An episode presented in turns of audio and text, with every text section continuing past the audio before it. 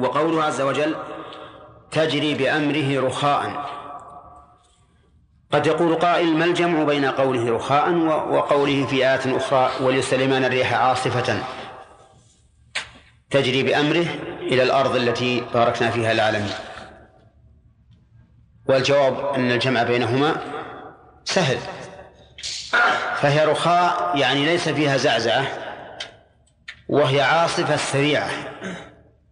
فالمراد بالعصف في قوله عاصفة أي أنها سريعة ليست بطيئة لأن غدوها شهر ورواحها شهر يعني تمشي في الصباح ولا يأتي زوال الشمس إلا وقد قطعت مسافة شهر.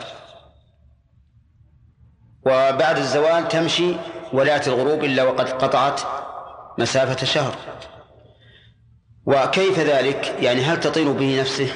لا. قال أهل العلم إنه يضع شيئا كالبساط يضعه على الأرض. ويجلس هو وحاشيته على هذا البساط ثم يأمر الريح فتحمله. تحمله فيطير بين السماء والأرض. ومع ذلك هو رخاء. وكان المتبادر أن مثل هذا الطيران يزعج الراكبين على هذا البساط. ولكن الله تعالى جعلها رخاء رخية كأنها لا تسير كأنهم لا يطيرون. فليس فيه إزعاج. وهذا من آيات الله. قال حيث أصاب أي حيث أراد يعني إلى الصوب الذي يريده أي جهة. هذا واحد. وهذا لم يحصل لغيره. فيما نعلم. ما حصل لرسول ولا ملك من الملوك أنه يأمر الريح فتسير حيث أراد. ثانيا قال والشياطين يعني وسخرنا له الشياطين. والشياطين جمع شيطان وهم عفاريت الجن. عفاريت الجن. سخر له كل بناء يبني الأبنية العجيبة وغواص في البحر يستخرج اللؤلؤ وآخرين منهم مقرنين مشدودون مشدودين في الأصفاد القيود بجمع أيديهم إلى أعناقهم إلى آخره. سخر الله له الشياطين ذللها له تمتثل بأمره وقد صنفهم ورتبهم حسب قدراتهم واختصاصاتهم. منهم من يبني يبنون له البنايات الشامخة العجيبة. يعملون له ما يشاء من محاريب. إيش بعد؟ وتماثيل. وجفان كالجواب. وقدور الراسيات. هذا قسم. قسم آخر غواص يغوصون في البحار. يأتون له بأنواع اللؤلؤ والمرجان والدرر وغيرها كل ما يريد. يغوصون ويأتون له بما يريد. فيه قوم مردة من الشياطين يؤذون الناس وربما يتمرد يتمردون عليه فيعصونه. هؤلاء يقرنهم في الأصفاد. يشد أيديهم إلى أعناقهم ويحبسهم في في, في الأصفاد. قد يقول قائل هل هذا من التسخير؟ نقول نعم هذا من التسخير. أن الله جعل له سلطة عليهم. فالله تعالى جعلهم يعصونه ويتمردون عليه أو يؤذون من في مملكته من أجل أن أن يعمل بهم هذا العذاب حتى يتبين بذلك كمال سلطانه على هؤلاء الشياطين. واضح يا جماعة؟ لأنه لا يعرف تمام السلطان إلا بمثل هذه الأشياء يعني إلا بإنزال العقوبات على المتمردين. أما إذا كان السلطان رخيا يداهن في المتمردين فإن هذا يدل على إيش؟ على ضعف السلطان وأنه ليس عنده قدرة على تدبير مملكته. فسليمان جعل الله تعالى هؤلاء يتمردون عليه أو يؤذون من في مملكته لأجل أن ينزل بهم بطشة ويعرف أنه قوي وذو سلطة وسيطرة على هؤلاء الجن. وآخرين مقرنين في الأصفاد. قال الله تعالى هذا عطاؤنا هذا المشار إليه ما سخر الله له من الريح والسلطة على الشياطين. عطاؤنا يعني الذي أعطيناك إياه لأنه قال هب لي ملكا الأخ. عطاؤنا قال هب لي ملكا لا ينبغي لأحد من بعدي. فأعطاه الله هذا العطاء. والذي فهمنا مما أعطاه الآن تسخير الريح وتسخير الشياطين. هذا عطاؤنا. فمن أعط منه من شئت أو أمسك عن الإعطاء بغير حساب أي لا حساب عليك في ذلك. أعطاه الله تعالى يا شاكر هذا الملك وقال له أنت بالخيار.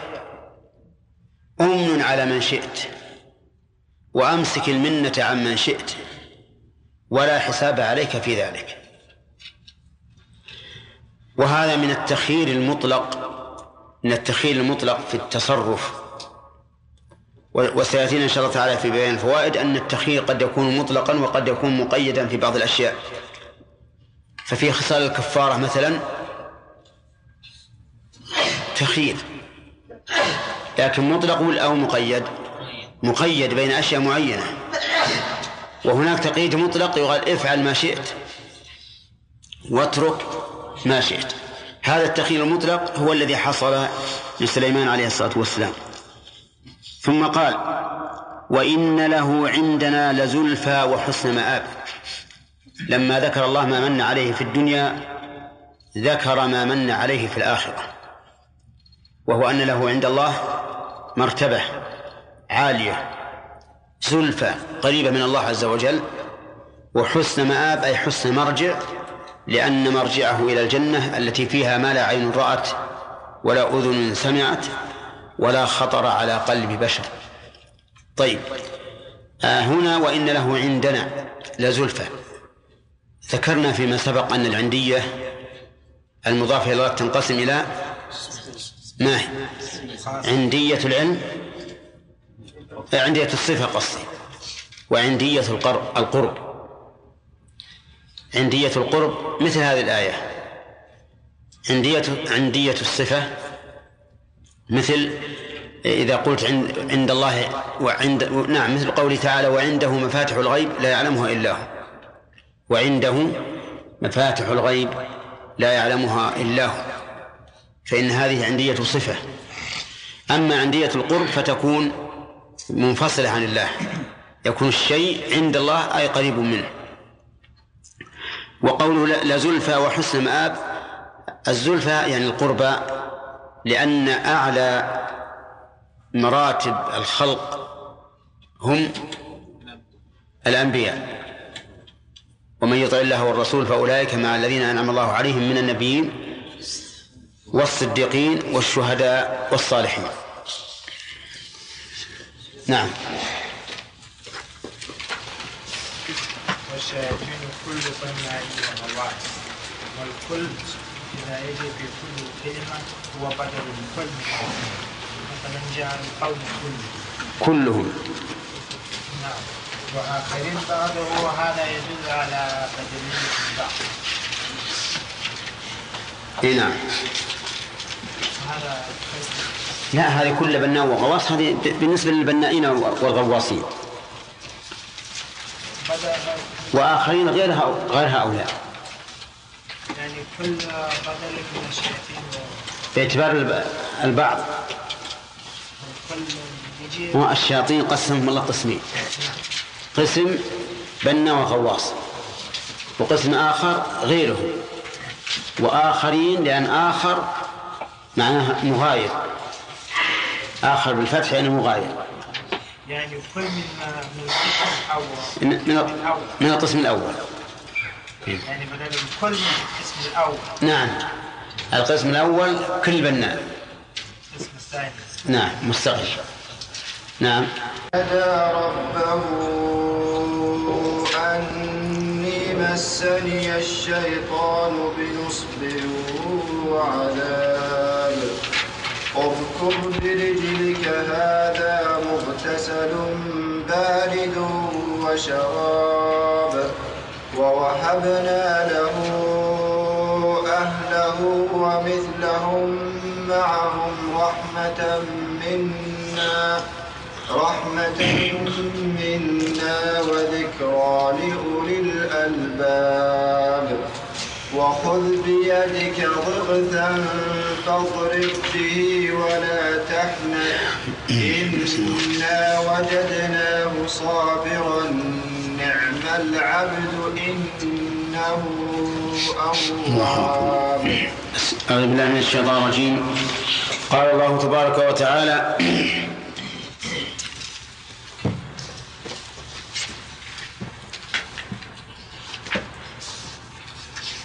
قال رب اغفر لي وهب لي ملكا هذا اللي وقفنا عليه أي.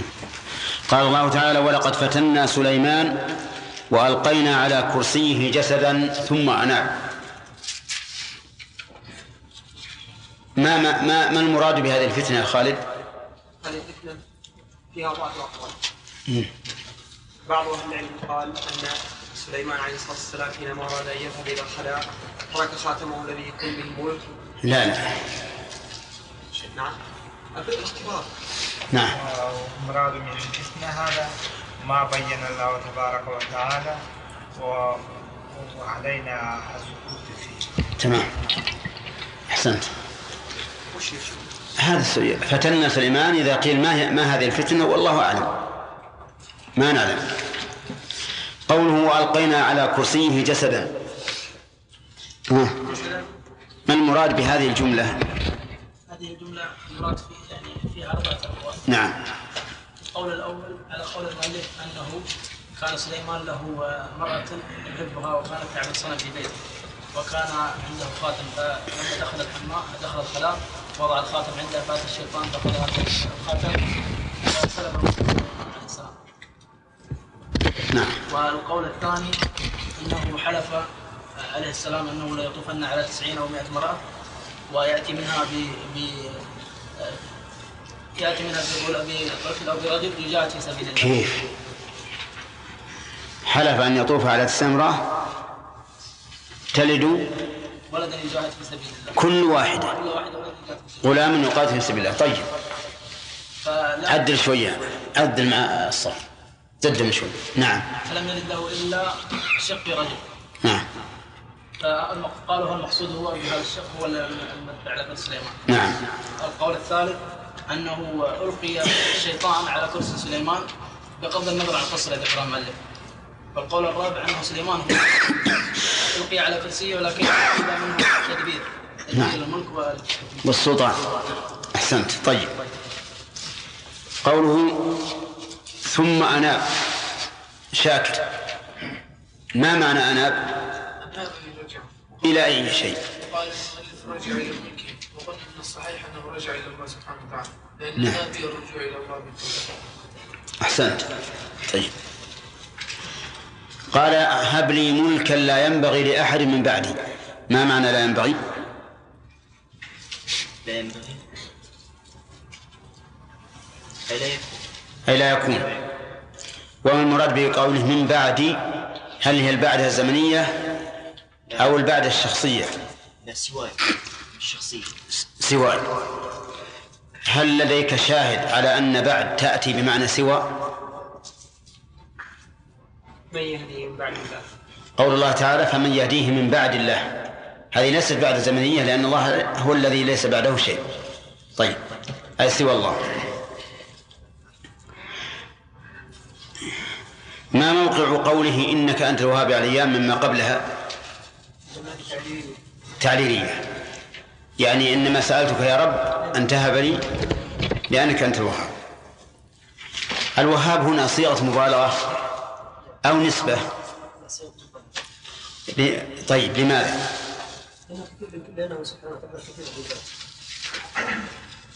والموهوب له أيضا كثيرون. طيب. قوله تجري بأمره رخاء. قال يعني لينة. لينة. أحسنت فيها سعسعة.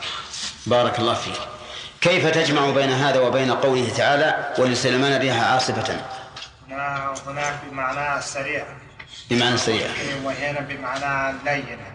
ليس بين المنافق يعني ليس في سريع ولي وليس فيها زعزعة ولا إذا تكون رخاء وهي وهي سريعة بارك الله فيك طيب قول والشياطين ما الذي نصبها يا سامي؟ يعني ما الذي نصبها؟ على إيش؟ مسخر لهم الريح على الريحة طيب كل بناء وغواص وآخرين كم قسم الله الشياطين بالنسبة له؟ ثلاثة أربعة ثلاثة أقسام آه. بناء بناء مم. وغواص وآخرين مقرنين طيب هؤلاء المقرنون بندر لماذا كانوا مقرنين؟ نعم أقول لماذا كانوا مقرنين؟ نعم لأنهم نعم لأنهم تمردون على ها؟ لأنهم متمردين. لتمردهم عليه؟ طيب ما, ما الفائدة من ذكر هذا؟ لأن تمردهم عليه قد يقال فيه إن هذا دين على ضعف سلطانه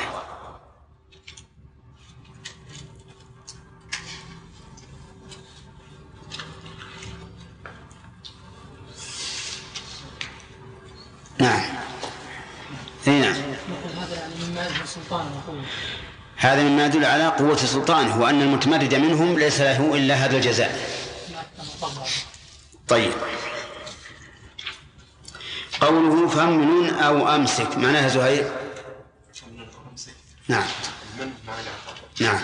وأمسك معنى إمن أي نعم. يعني أن الله خيره بينه؟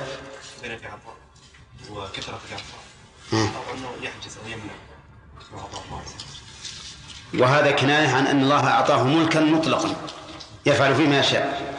طيب. ما الفائدة من قوله وإن له عندنا لزلفى وحسن مآب؟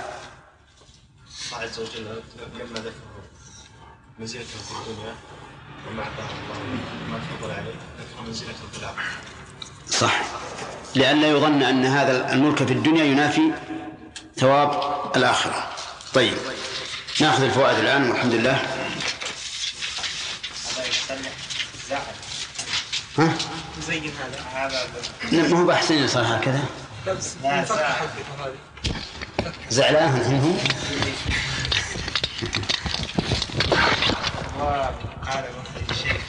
لا اكربوا اكربوا يا لا اكرهوا ما ذي ما ذي ما هذا.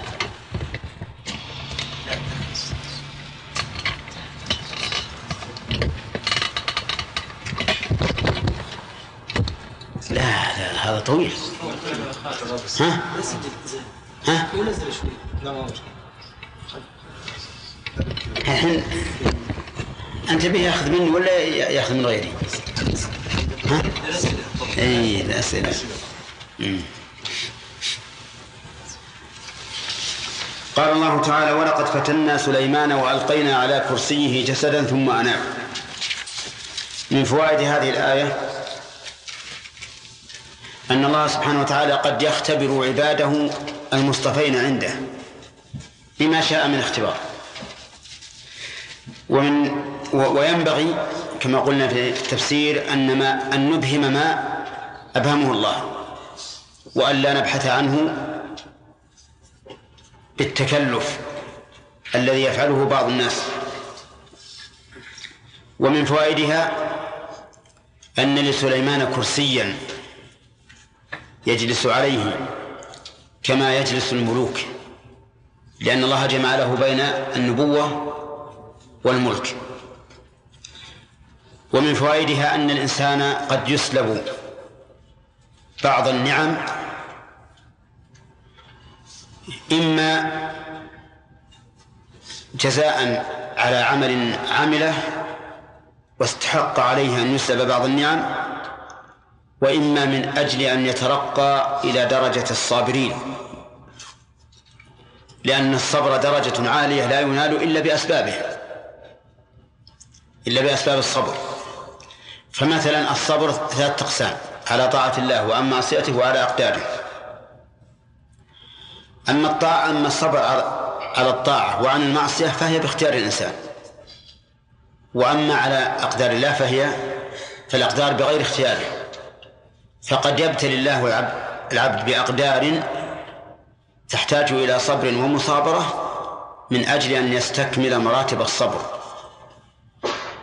ومنه إلقاء الكرسي على على إلقاء الكس إلقاء ومنه إلقاء الجسد على كرسي سليمان. ومن فوائد هذه الآية أن الأنبياء عليهم الصلاة والسلام لا بد أن يرجعوا إلى الله وينتبهوا لقوله ثم أناب بخلاف غيرهم فإنهم قد يبتلون بالذنوب ولا يرجعوا منها. وهذا هو الفرق بين الأنبياء وغيرهم أن الأنبياء معصومون من الاستمرار في المعاصي وأما غيرهم فلا. هذا فرق. تقول عبد الله؟ اي نعم. لا. مصلح. ما هو الفرق الذي ذكرته الآن؟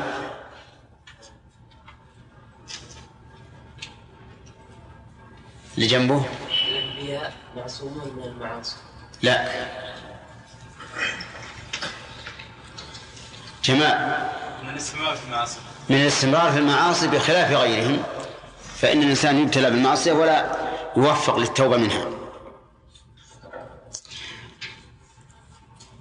ومن فوائد هذه الآية أن مسلوب التصرف والسلطة كأنه جسد جسد بلا روح. لقوله وألقينا على كرسيه جسدا وهذا على أحد الأقوال الأربعة التي ذكرناها. ثم قال عز وجل قال رب اغفر لي وهب لي إلى آخره. من فوائد هذه الآية أن الأنبياء عليهم الصلاة والسلام معنيون أكثر بأمور الآخرة. ولهذا طلب من الله المغفرة قبل أن يطلب الملك. ومن فوائدها أن الأنبياء عليهم الصلاة والسلام محتاجون إلى مغفرة الله. كقوله قال رب اغفر لي. ومن فوائدها أنهم مربوبون وليسوا أربابا. لقوله رب اغفر لي. ومن فوائدها جواز الذنوب على الأنبياء. تؤخذ منين؟ قوله ثم أنا. لا.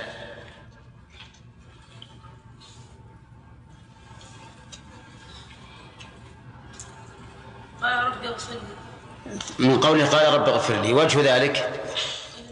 أنه حين استغفر استغفر من ذنب فعله نعم لأنه لولا أن يكون هناك ذنب. لم أستغفر. لما أستغفر. تمام. ومن فوائد ذلك من فوائد الآية جواز طلب الإنسان الملك. أن تسأل الله أن يملكك شيئا. لقوله وهب لي ملكا. ولكن يشترط في هذا أن يكون لدى الإنسان استعداد للقيام بما سأل. أما أن يقول رب اغفر لي آه، هب لي ملكا وهو بنيته أن يضيعه فإن هذا لا يجوز. وقد اختلف أهل العلم في جواز سؤال الإمارة.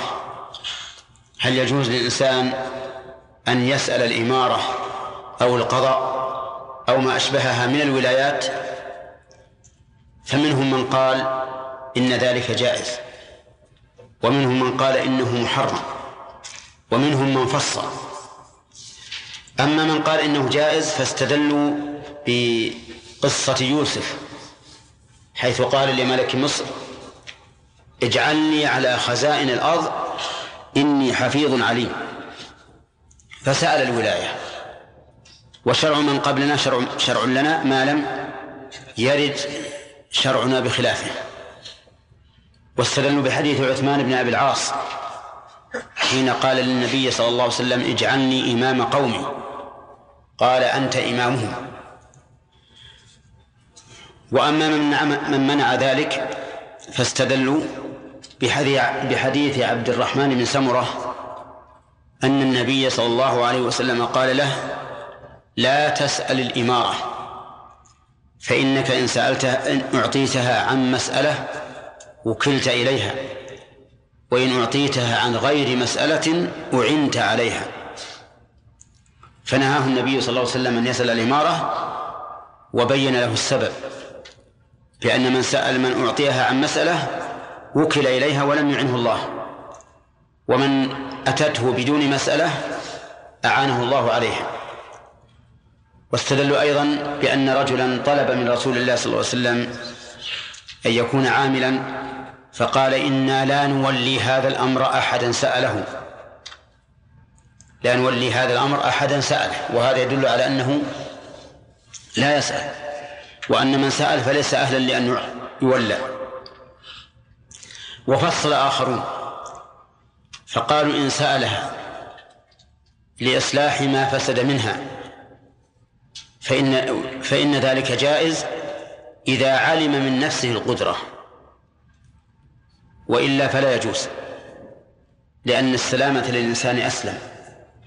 وهذا القول التفصيلي هو الصحيح لأن به تجتمع الأدلة. فإن الإنسان مثلا إذا رأى ولاية قام عليها شخص ليس أهلا لها إما في دينه أو أمانته وتصرفه إما في دينه أو تصرفه. وهو يعلم من نفسه القدرة على القيام بها على أحسن وجه أو على الأقل على وجه أحسن مما كانت عليه فلا بأس أن يسألها. لأن غرضه بذلك غرض شخصي أو غرض عملي وإصلاحي. عملي وإصلاحي ما قصد الشخص. أما إذا كان ليس هناك سبب أو كان الإنسان يعرف من نفسه أنه ضعيف لا يستطيع القيام بها فإنه لا يسأل ولا يجوز أن يسأل. وقوله ومن فوائد هذه الآية أن سليمان عليه الصلاة والسلام سأل الله ملكا لا ينبغي لأحد من بعده أي ملكا لا يغلبه عليه أحد. ملكا لا يغلبه عليه أحد. وليس المعنى لا يناله أحد بعد موته. هذا على أحد القولين وهو الذي مشى عليه المؤلف. وبناء عليه يحصل الجواب عما قيل إن قوله لا ينبغي لأحد من بعدي يدل على أن سليمان حسود بخيل. وإلا فلماذا يتحجر واسعا؟ ويريد أن أن أن يقصر الملك على نفسه. والقول الثاني أن المراد لا ينبغي لأحد من بعدي أي من بعدي في الزمن متأخرا.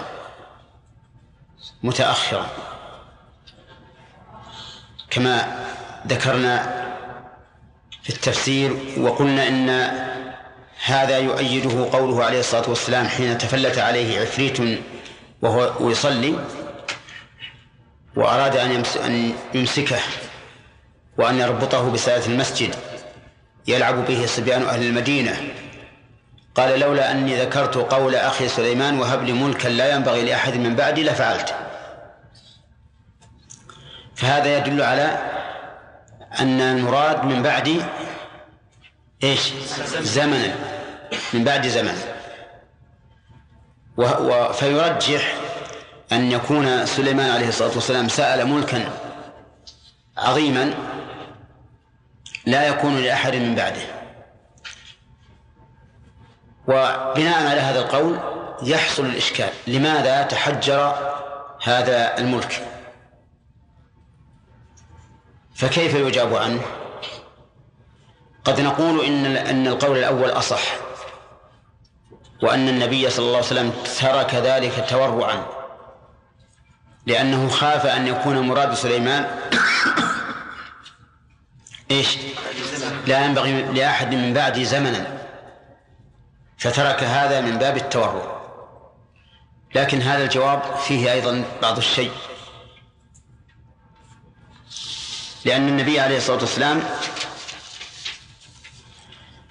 إذا فسر الآية بشيء أو فس أو أتى بشيء يقتضي تفسيرها على وجه ما فإنه لا شك أولى من الاحتمال الآخر أن يكون المراد من بعد أي أي من سواه.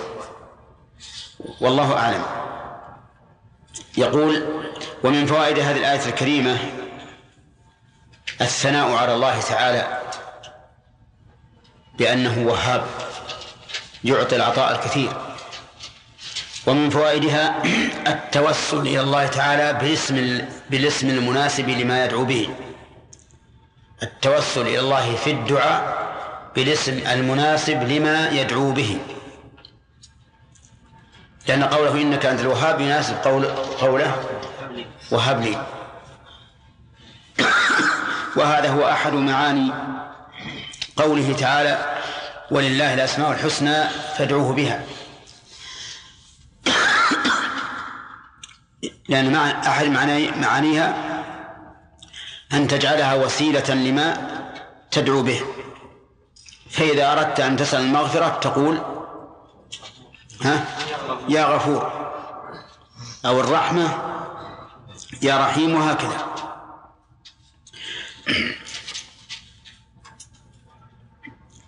ثم قال الله تعالى فسخرنا له الريح تجري بأمره رخاء حيث أصاب إلى آخره من فوائدها بيان قدرة الله عز وجل وتمام سلطانه حيث سخر الريح وذللها.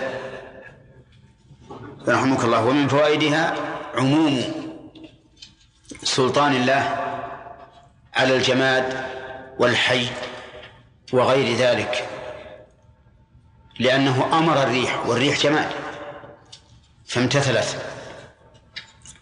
ومن فوائدها أن الله تعالى قد يسخر شيئا من الكون لعبد من عباده. كما سخر الريح لسليمان فإنه من الجائز أن يسخرها لغيره إذا دعي. ومن فوائد هذه الآية أن الرياح لها شعور واختيار. لقوله تجري بأمره لأنه إذا كان يأمرها وتشعر بالأمر. ثم تمتثل فهو دليل على أن لها شعورا ولها إرادة. وهكذا كل شيء في الكون له شعور وله إرادة بحسب ما يليق به. لقول الله تعالى تسبح له السماوات السبع والأرض ومن فيهن ولا تسبيح إلا بإرادة. ولا ولا تسبيح إلا بشعور بعظمة المسبح ومن هنا نقول ومن هنا نرد على من قالوا إن المراد بقوله تعالى جدارا يريد أن ينقض إنه مجاز. لأن نقول لأن نقول لهم ما الذي يمنع من إرادة الجدار؟ الجدار له إرادة. لكنها ليست كإرادة البشر أو إرادة الحيوان المتحرك الذي يتحرك بالإرادة له, إرادة وهو ساكن لا يتحرك. ومن فوائد هذه الآية أن هذا الريح أن هذه الريح المسخرة تجري بسهولة ولين ليس بعصف مقلق كما هي عادة الرياح. عادة الرياح العاصفة كما تعرفون مقلقة. لكن هذه غير مقلقة. رخاء لينة سهلة كأنما هم على سطح. ومن فوائد هذه الآية أن من ترك شيئا لله عوضه الله خيرا منه. لأن كثيرا من المفسرين جعلوا تسخير الريح لسليمان تنقله حيث شاء عوضا عن الخيل التي أتلفها غضبا لله عز وجل حينما ألهته عن ذكر الله. وهذا قد يكون حقيقة أن هذا جز... أن هذا الذي أعطاه الله من تسخير الريح جزاء كان جزاء له على فعله بهذا بالخير. ولا شك أن من ترك شيئا لله عوضه الله خيرا منه. وهذا يقع كثيرا في مسائل عديدة. وإذا أردت أن تطبق هذا على نفسك فجرب. ومن فوائد هذه الآية أن هذه الريح تتجه حيث أراد سليمان ولو كانت في الأصل على وجه آخر. يعني بمعنى أنه إذا كانت الريح جنوبية وأراد هو أن يذهب إلى الجنوب فإنه يأمرها أن تكون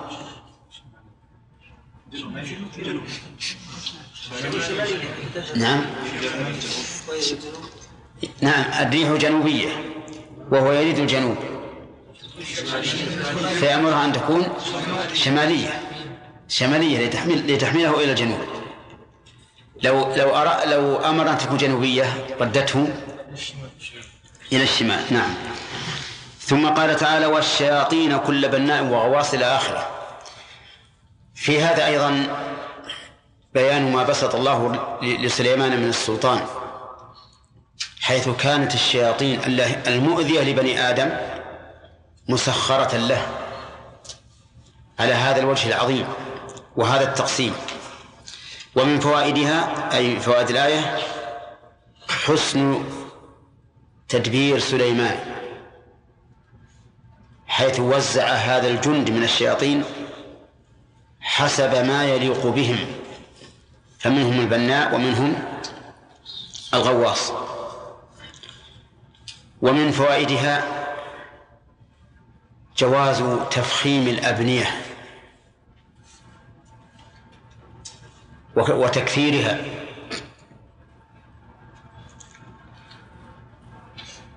نعم. لأن بناء صيغة مبالغة. وبناء تبيه الشياطين لا بد أن يكون فخما محكما. ولكن هل يقال إن هذا كان في شريعة سليمان لأنه ملك يحتاج إلى أبهة وعظمة وإظهار قوة وإظهار غنى وإظهار سلطة. وأما عامة الناس فلا. ولهذا جاءت شريعتنا بذم من يجعل ماله في البناء. وربما يقال إنه يفرق بين الملك ذي السلطان وبين غيره لأن إظهار الملك السلطان نفسه بمظهر العظمة أمام أعدائه لا شك أن هذا أمر مطلوب. ويذكر أن معاوية بن أبي سفيان رضي الله عنه كان أميرا على الشام في إمارة عمر بن الخطاب. وكان معاوية إذا أتى الإنسان إليه يجد حجابا وحراسا وشيئا من الأبهة. وإذا جاء إلى الخليفة الذي فوقه يجد أمرا بخلاف ذلك. يجد رداء مرقعا وإزارا مرقعا وشخصا ينام في المسجد. نعم يكون كتلة من الرمل من الحصبة ويتوسدها وليس بين يديه حاجب ولا حوله جنود. فيتعجب كيف أمير هذا الرجل بهذه الأبهة وهذا الخليفة الذي فوقه بهذه الضعف والتواضع؟ لكن أجاب العلماء عن ذلك بأن معاوية رضي الله عنه كان في بلاد الشام وكانوا لا يخضعون لأمرائهم وسلاطينهم إلا إذا كانوا أمامهم على وجه فيه أبهة وعظمة. فرأى معاوية رضي الله عنه أن من المناسب للحال أن يكون نفسه هذا التكوين. وليس قصده أن يتعاظم والدليل على هذا أنه لما أتاه كتاب عمر أظنه في كسرة عظم في قصة اليهودي الذي أدخل بيت بيته في بيت المال. بعد أن أعطي عنه عوضا كثيرا فرأى أن ذلك ظلم. فركب إلى عمر في في المدينة. يشكو معاوية يقول إن معاوية غصبني وأخذ بيتي وأدخله في بيت المال. يعني معناه يجعلون بيتا لبيت المال. فكتب عمر إلى معاوية يأمره بأن يرد إليه بيته. فلما جاءه الكتاب أخذه كما يقال معاوية ووضعه على رأسه تعظيما للكتاب وقال لليهودي الآن افعل ما تشاء. تريد أن نعيد إليك بيتك ونبنيه بأحسن. تريد أن تأخذ القيمة. فلما رأى هذا الأمر انبهر. كيف معاوية يفعل في كتاب عمر هذا الفعل؟ فتشهد أن لا إله إلا الله وأن محمد رسول الله. وقال بيتي لبيت مال المسلمين.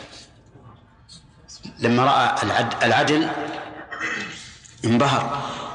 فالمهم أن نقول قد يكون سليمان عليه الصلاة والسلام أراد بهذا العمل أن يظهر قوة سلطانه وعظمته أمام أعدائه. وأن وأن نفصل بين ما يكون فيه غرض مقصود وما ليس فيه غرض.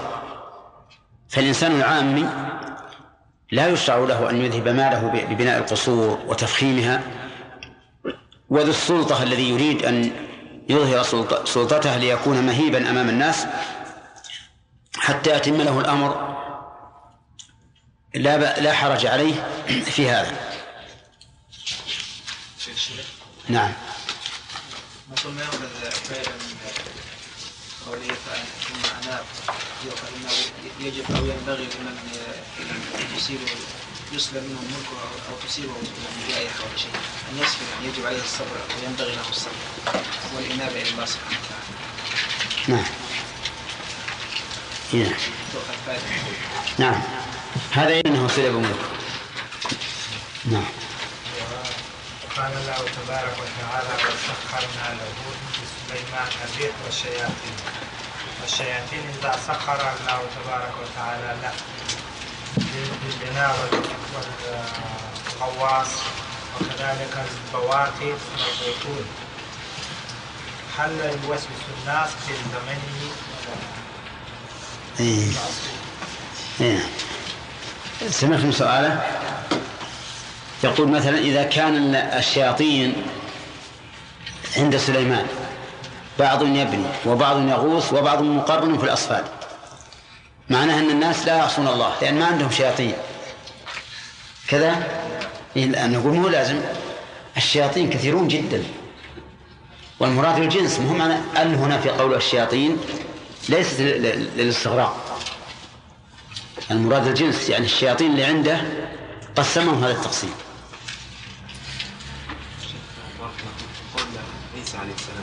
هنا فمن أو أمسك بغير حساب.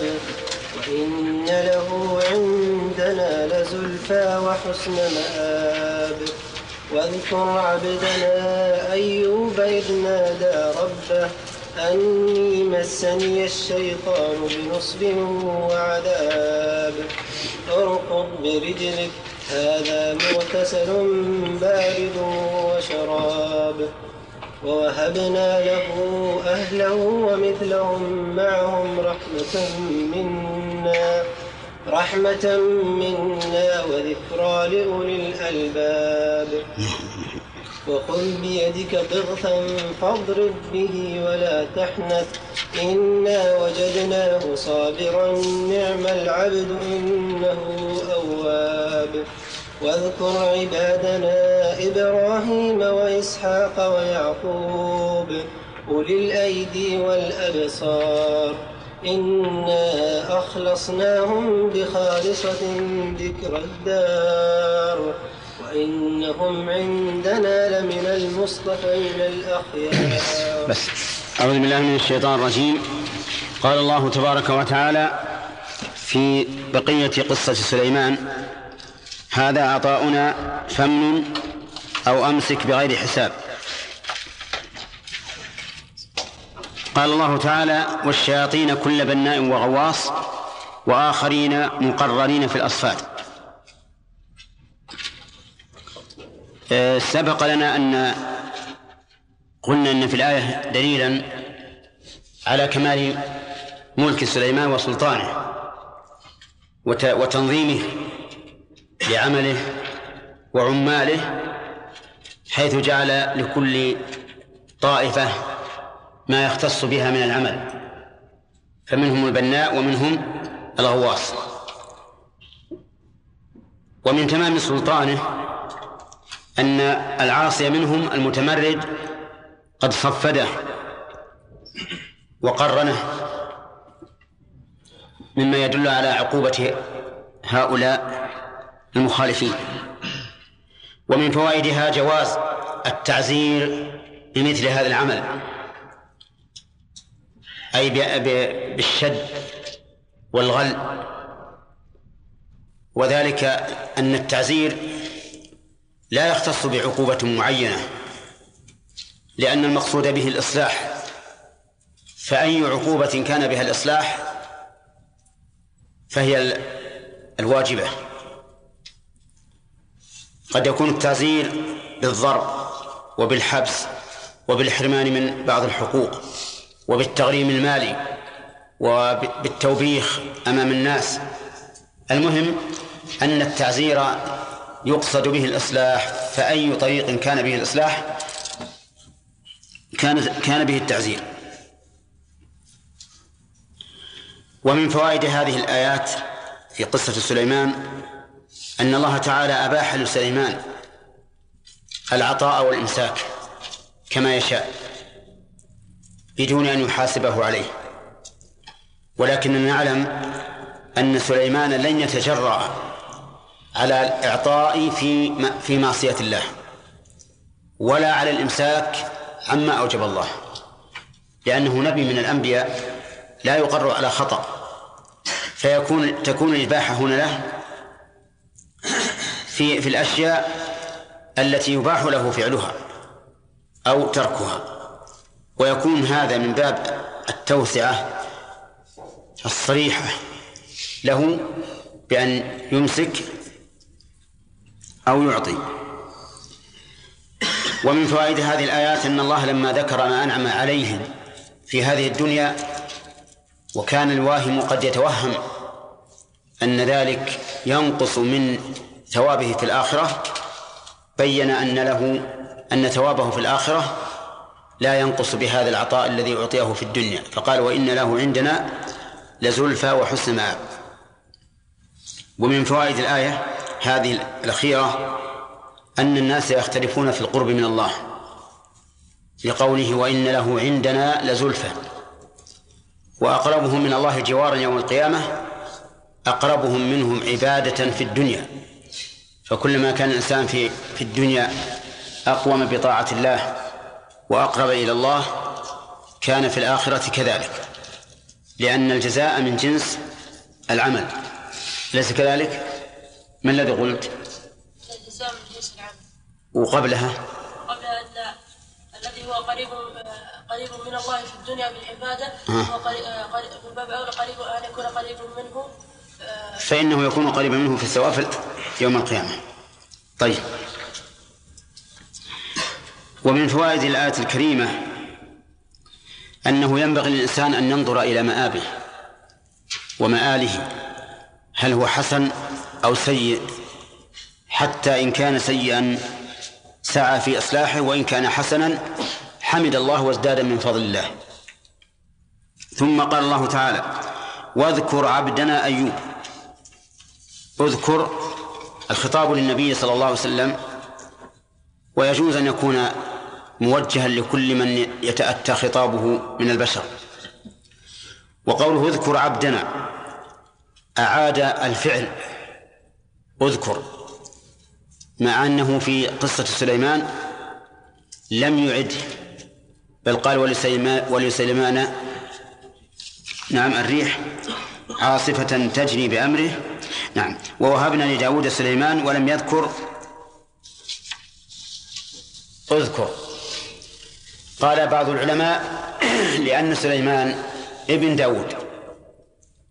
فقصتهما متقاربة. كأنما هي قصة نبي واحد. أما أيوب فهو منفصل عنهما. واذكر عبدنا أيوب. والمراد بالعبد هنا المتذلل لطاعة الله. وهذه العبودية من العبودية إيه أخص الخاصة التي هي أخص الخاصة لأنها عبودية الرسالة. وقول أيوب هذه عطف بيان أو بدل من منين من عبدنا. إذ نادى ربه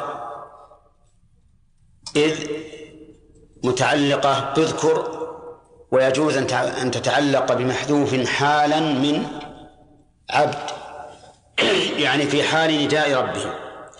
إذ نادى ربه أي دعاه بصوت مرتفع لأن النداء ال- يكون بالصوت المرتفع والنجاء يكون بالصوت المنخفض. قال الله تعالى وناديناه من جانب الطور الأيمن وقربناه نجيا. إذ نادى ربه أني أي بأني مسني الشيطان.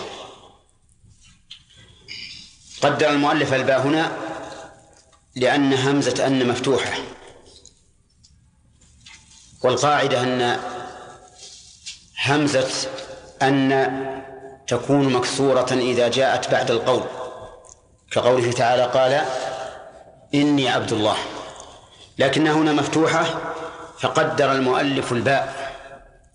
لأنها إذا قد لأننا إذا قدرنا الباء صارت تسبك هي وما بعدها بمصدر.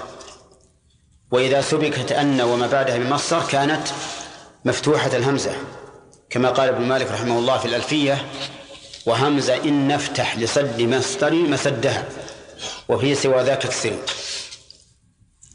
إذ نادى ربه أني أي بأني مسني الشيطان بنصب وعذاب. مسني يعني أصابني. والشيطان هو شيطان الجن. بنصب ضر وعذاب ألم. وكان الشيطان قد أذاه. ولكن هل هو إيذاء نفسي؟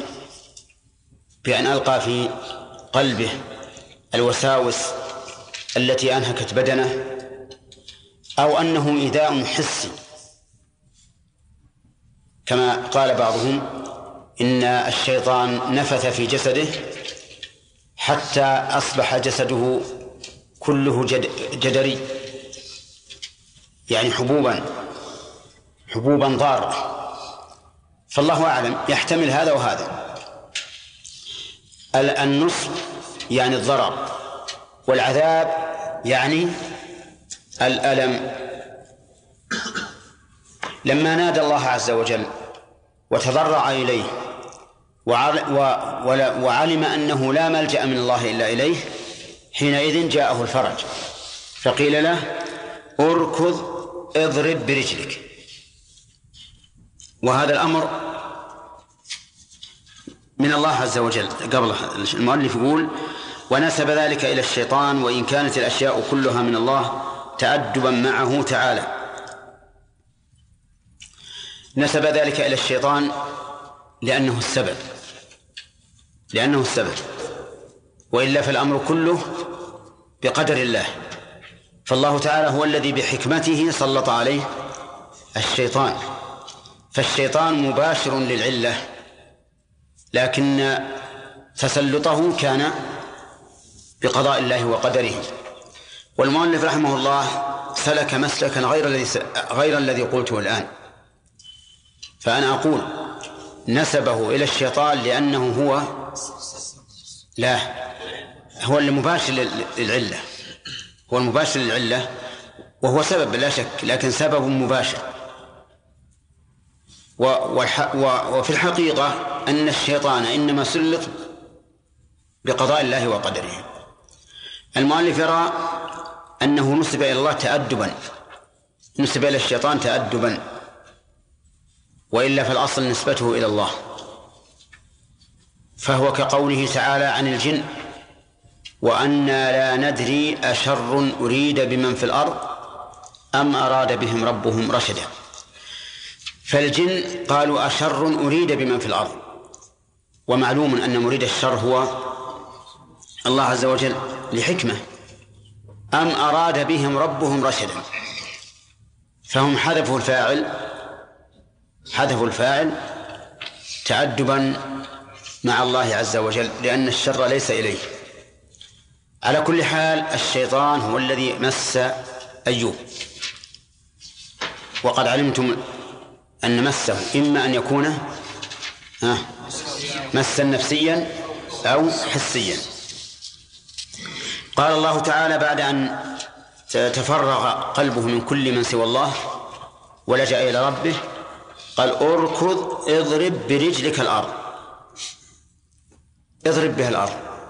فضرب بها الأرض فنبع منها الماء. بإذن الله. ما يحتاج إلى حفار ولا إلى أحد يساعد. ضربة واحدة فنبعت نبع الماء. والله على كل شيء قدير. وهذا أحد الضربات التي نبع بها الماء على أنه آية من آيات الله. الثاني موسى يضرب الحجر فيتفجر اثنتا عشرة عين اثنتي عشرة عينا. الثالثة جبريل ضرب بعقبه أو جناحه مكان زمزم فنبع الماء. والله سبحانه وتعالى على كل شيء قدير. فضرب برجله الأرض فنبعت عين ماء فقيل له هذا مغتسل ماء تغتسل به بارد وشراب تشرب منه. الله أكبر. يعني أبيح له أن يفعل. يغتسل ويشرب. وهذا الماء أيضا مع أنه نبع من الأرض. والغالب أن النبع من الأرض يكون ساخنا لكن هذا صار باردا. فاغتسل به وشرب منه فذهب عنه كل داء كان بباطنه وظاهره بقدرة الله عز وجل وإرادته. ثم قال ووهبنا له أهله ومثلهم معهم قال المؤلف أي أحيا الله له من مات من أولاده ورزقه مثلهم. فجعل المؤلف الهبة بمعنى الإحياء ولكنها في هذا نظر لأن الإحياء يحتاج إلى ثبوت الإماتة من قبل وليس في الآية ما يدل على هذا. بل إن الله وهبه له وهب له أهله حيث أووا إليه بعد أن شردوا منه. بعد أن شردوا منه. لأن الرجل بسبب المرض النفسي وربما نقول النفسي والحسي البدني شرد منه أهله. عجزوا عن أن يعيشوا معه. فشردوا. فلما عافاه الله أوى إليه أهله. فتكون هذه الهبة إعادة ما سبق كما سمى عمر بن الخطاب إعادة قيام رمضان جماعة سماها بدعة مع أنها ليست بدعة في الواقع. هذه هبة مع أنها ليست هبة ولكن إعادة موهوب إعادة موهوب شرد وأما القول بأنه أحياهم بعد إماتتهم فهذا يحتاج إلى ثبوت الإماتة من قبل. ولكن الصحيح أنه لا لم لم تثبت الإماتة ولا الإحياء وإنما هذا هذه الهبة إيش؟ إعادة موهوب سبق لأنهم نفروا منه وشردوا عنه وقوله ومثلهم معهم هذا هو الذي نقول إن الله رزقه أولادا جددا أولادا جددا لأن زوجته رجعت وحاله صلحت وصار ينجب فبارك الله له في ولده. ومثلهم معهم رحمة نعمة منا وذكرى عظة لأولي الألباب. قوله رحمة إن كان عائدا على الأهل ومن ومن وهب له من جديد فهي رحمة مخلوقة. رحمة مخلوقة. والرحمة قد تطلق على المخلوق. كما قال الله تعالى في الجنة أنت رحمتي أرحم بك من أشاء وعلى هذا فتفسير المؤلف للرحمة بالنعمة تفسير إيش؟ صحيح ولا غير صحيح؟ صحيح إذا جعلنا الرحمة هنا عائدة على الأولاد على الأهل ومثلهم معهم فإن تفسيره صحيح لأن الرحمة هنا مخلوقة.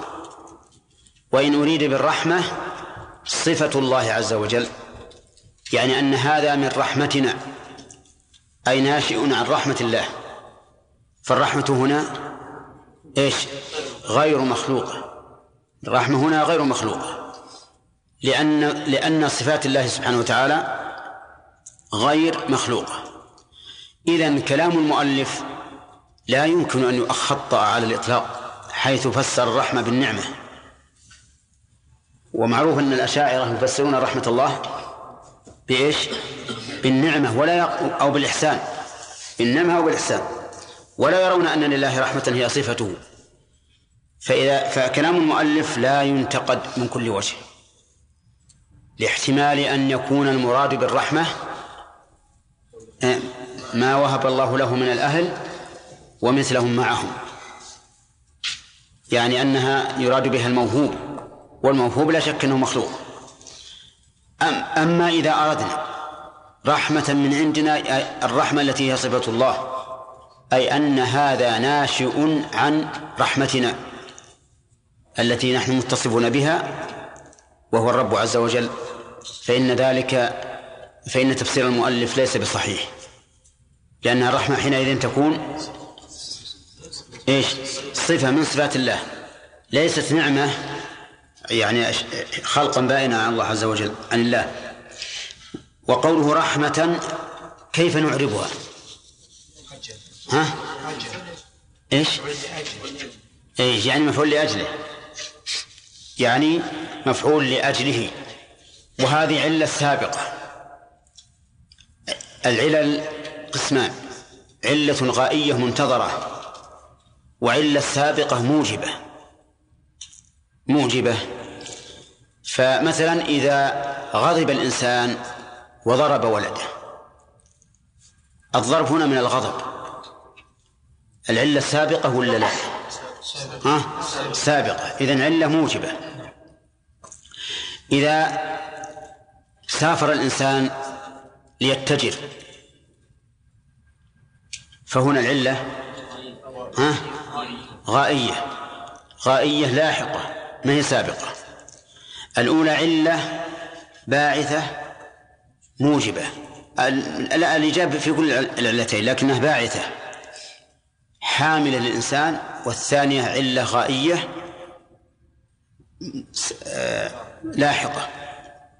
طيب رحمة منا منا يعني نفسه تبارك وتعالى وأتى بصيغة الجمع إيش؟ تعظيما لله. الغريب أن هذا الجمع من الألفاظ المتشابهة التي استدل بها النصراني على تعدد الآلهة. تعدد الآلهة. لأن النصراني يقول إن الله ثالث ثلاثة ليس إله واحد. فيقول عندي دليل. خلقنا أنزلنا منا من لدنا عندنا كل هذه تدل على الجمع. فنقول له إن في قلبك لزيغا لأنك اتبعت المتشابه. فأما الذين في قلوبهم زيغ فيتبعون ما تشابه منه. ما الذي أعمى بصيرتك؟ عن قول الله تعالى وإلهكم إله واحد لا إله إلا هو الرحمن الرحيم. إلهكم إله واحد لا إله إلا هو الرحمن الرحيم. هذا محكم. والإتيان بصيغة الجمع للتعظيم أمر وارد في اللغة العربية. حتى الناس بأنفسهم وهم بشر لا يستحقون من العظمة ما يستحق الخالق يعبرون عن أنفسهم بصيغة الجمع تعظيما لأنفسهم. نعم. رحمة منا وذكرى عظة لأولي الألباب لأصحاب العقول. رحمة منا هذه خاصة بأيوب وبأهله. وذكرى لأولي الألباب هذه عامة يتذكر بها أصحاب العقول. بماذا يتذكرون؟ بأي شيء يتذكرون في هذه القصة؟ يتذكرون في هذه القصة بأن المصائب لا تقتصر على نعم بأن المصائب تكون على الرسل وعلى غيرهم. وبأن الشيطان قد يسلط على الرسول. يتذكرون بها بأن الإنسان إذا لجأ إلى ربه ودعا ربه فإن الله يجيبه. يتذكرون بها بأنه كلما اشتد الكرب فانتظر الفرج انتظر الفرج. قال النبي عليه الصلاة والسلام واعلم أن النصر مع الصبر وأن الفرج مع الكرب وأن مع العسر يسرا وقال الله تعالى أم حسبتم أن تدخلوا الجنة ولما يأتكم مثل الذين خلوا من قبلكم مستهم البأساء والضراء وزلزلوا حتى يقول الرسول والذين آمنوا معه متى نصر الله؟ فقال الله تعالى ألا إن نصر الله قريب. يعني قريب من هذه الحال التي وصلت بالرسل إلى أن يقولوا متى نصر الله؟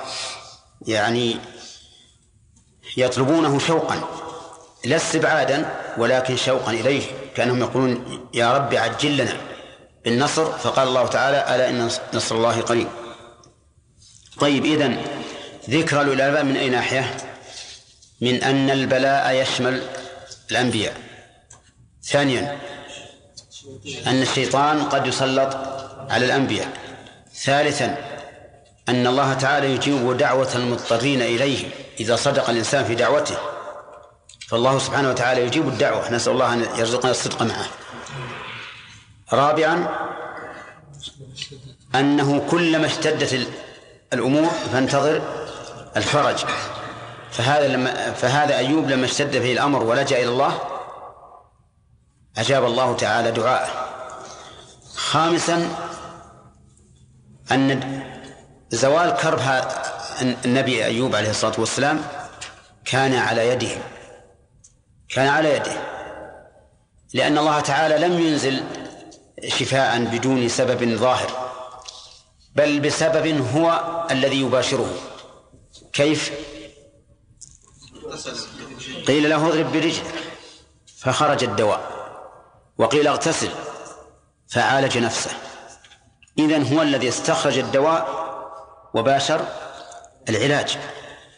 فكان علاجه على يده باستخراج الدواء وبالعلاج وكيفية استعمال الدواء. وخذ بيدك ضغثا وخذ بيدك ضغثا هو حزم حزمة من حشيش أو قضبان فاضرب به زوجتك. وكان قد حلف. ليضربنها مئة ضربة لإبطائها عليه يوما.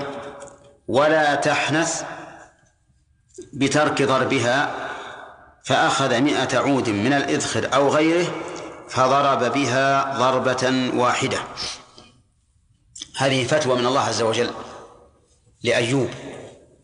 أفتاه بها تسهيلا على عليه وعلى أهله. أنا أشرنا قبل قليل إلى أنه لما أصيب بهذه المصيبة من قبل الشيطان مصيبة نفسية ومصيبة بدنية ظاهرة.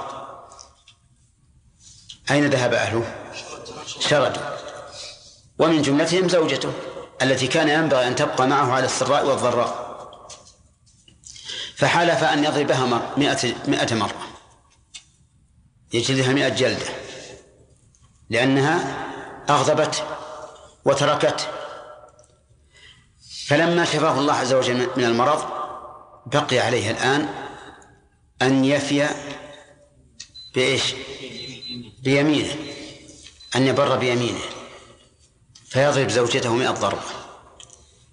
مئة ضربة قد يكون فيها شيء من الاشمئزاز بالنسبة للزوجة ومن الإحراج بالنسبة له. فأفتاه الله تعالى هذه الفتوى. قال خذ بيدك ضيثا فيه مئة شمراخ واضربها به مرة واحدة ويكفي عن مئة ضربة. يكفي عن مئة ضربة. ففعل أخذ بيده ضغثا فضربها بها فضربها به ضربة واحدة فصار ذلك برا بيمينه. ولهذا قال فاضرب به ولا تحنث. طيب أين مفعول اضرب؟ محذوف. محذوف. وحذف والعلم عند الله للستر. حذف للستر. لأنه ما في القرآن أنه أمر بضرب الزوجة. لكن جاء ذلك في القصص المعروفة عند بني إسرائيل وإنما المقصود ليس المقصود أن نعرف عين المضروب. المقصود أن نعرف أن الضرب الذي كان قد حلف عليه يحصل بر فيه في أخذ هذا الضغث والضرب به. وقوله تعالى ولا تحنث. أصل الحنث الإثم. أصل الحنث الإثم. كما قال تعالى وكانوا يصرون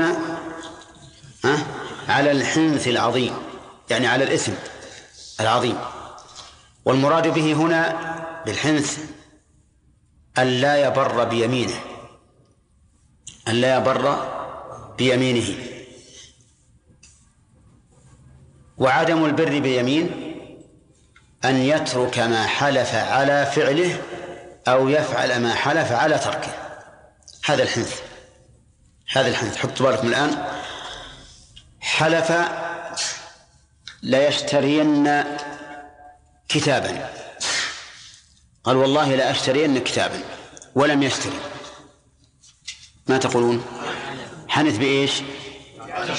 بترك ما حلف على فعله. طيب. حلف أن لا يبيع هذا الكتاب. قال والله لا أبيع هذا الكتاب. فباعه. حنث. بماذا؟ بفعل ما حلف على تركه. بفعل ما حلف على تركه. طيب. حلف لا يشترين هذا الكتاب فاشتراه. ماذا نقول؟ بر بر بيمينه. حلف أن لا يبيع هذا الكتاب فلم يبيعه. أيضا بر بيمينه. إذا موافقة اليمين بر ومخالفته حنث. قال أهل العلم يؤخذ من هذا أن أن عدم إبرار اليمين مكروه إلى الله لأنه يسمى حنثا. مكروه. لكن من نعمة الله أنه رخص لعباده بفعله لكنهم إذا فعلوا كفروا. كفارة. عن إيش؟ عن اليمين ولا على الحنث؟ الكفارة. عن اليمين ولا عن الحنث؟ عن الحنث. لأنها لو كانت عن اليمين لكان من يوم يحلف يكفر لكنها عن الحنث لأن الأصل الإثم في مخالفة اليمين. لكن من رحمة الله عز وجل أن الله أباح لنا الحنث وأن نكفر عنه. ولهذا قال اضرب به ولا تحنث. ثم قال الله عز وجل إنا وجدناه صابرا. إنا وجدناه أي وجدنا أيوب. يعني ألفيناه صابرا. ما الذي نصب صابرا؟ وجد. تنصب كم؟ مفعولين. الأول ألها في قوله وجدناه. والثانية؟ صابرا. طيب. صبر أيوب عليه الصلاة والسلام كان صبرا على قدر الله. وكان صبرا عن معصية الله. ما تجزع ولا سخط. وكان صبرا على طاعة الله بماذا يا خليل؟ ها وين سرحت؟ طيب كان صبرا على أقدار الله ظاهر لأنه صبر على ما مسه من الشيطان وعن معصية الله لأنه لم يتسخط وعلى طاعة الله لأنه لجأ إلى الله لجأ إلى الله ودعا ودعا الله عز وجل. فأجاب. أحيانا يكون الدواء بالدعاء أنجع بكثير من الدواء الحسي أنجع بكثير من الدواء الحسي فيما سبق إذا تعسرت الولادة يؤتى إلى الشخص ويطلب منه أن يقرأ للحامل. عند تعسر الولادة فيقرأ بماء ثم يذهبون به ويمسحون به ما حول المنطقة وتشرب منه الحامل فتضع بدون ألم. هذا شيء مجرب مجرب مشاهد. وهذا أهون بكثير من المعالجة بالأدوية الحسية المادية. فهو عليه الصلاة والسلام لجأ إلى الله. وطلب الشفاء منه وهذا صبر على إيش؟ على طاعة الله. فحصل له أنواع الصبر كلها. قال نعم العبد أيوب. يلا نعم العبد. صبر هذا الصبر العظيم. على المرض وفقد الأولاد وفقد الأهل. ومع ذلك ما نسي الله عز وجل. لجأ إليه عند الشدائد. إنه طيب نعم العبد إعراب نعم العبد أن نقول نعم فعل ماضي جامد. صح؟ العبد فاعل. وهذا الفعل وشبهه يحتاج إلى شيئين إلى فاعل ومخصوص. إلى فاعل ومخصوص. فإن تقدم ما يدل على المخصوص استغني بما تقدم. وإلا فإنه يقدر يقدر وإن كان ظاهرا فظاهر. فمثل هنا نعم العبد نقول إن السياق يدل على المخصوص وحينئذ لا حاجة لتقديره. لأن معروف نعم العبد من هو؟ أيوب فلا حاجة للتقدير لكن بعض النحويين يقدر ولو علم. لأنه يرى أنه لا بد من ذكر الفاعل والمخصوص. فيقول المؤلف نعم العبد أيوب. أيوب هو المخصوص والعبد فاعل. إنه أواب. هذه جملة استئنافية تعليلية. تعليل للثناء على داود بأنه نعم العبد. على أيوب نعم. بأنه نعم العبد لأنه كان أوابا أي رجاعا إلى الله سبحانه وتعالى. نعم. إيش؟ نعم. حلف يضربها 100 ضرب نعم. ضربها ضرب واحد 100 نعم. ها؟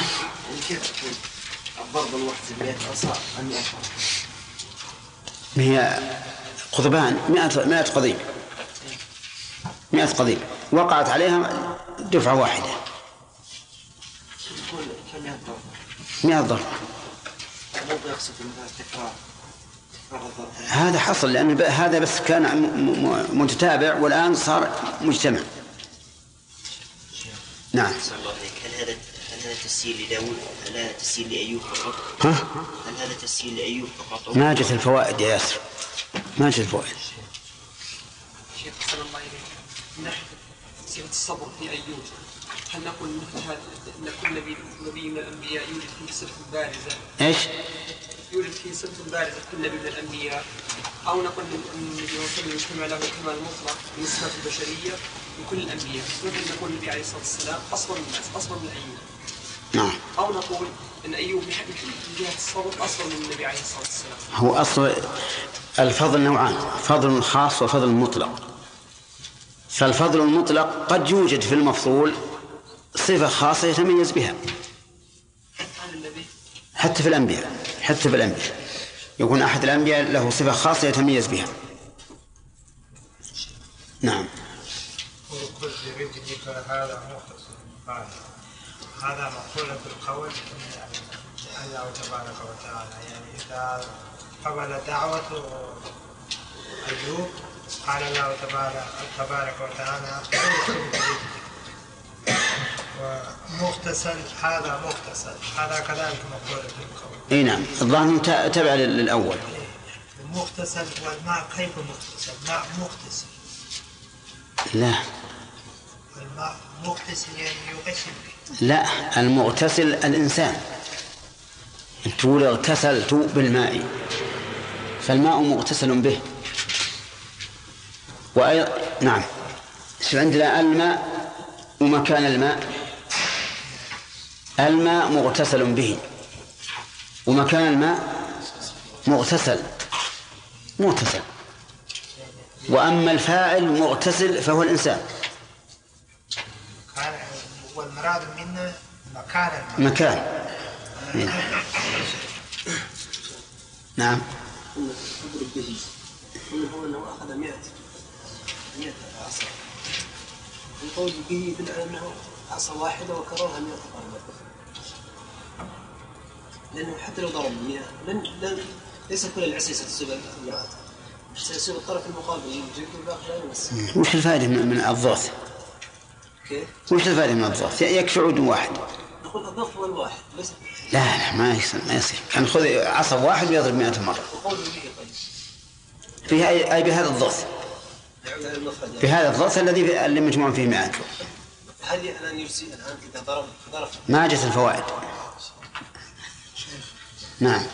هل يؤخذ من بعض الآباء أو العيون فيها شفاء لبعض الأمراض؟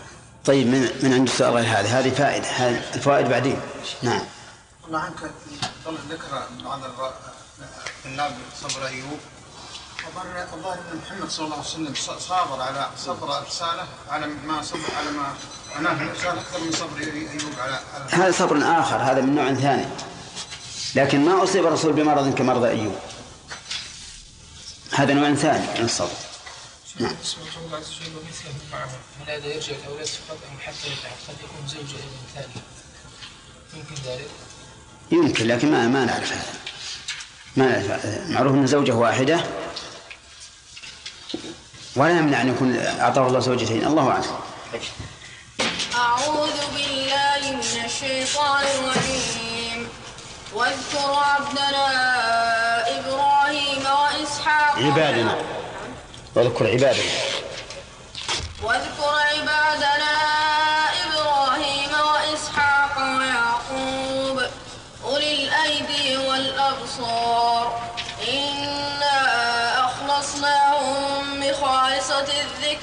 بخالصة ذكر بخص الدار. بخالصة. بخالصة ذكر الدار.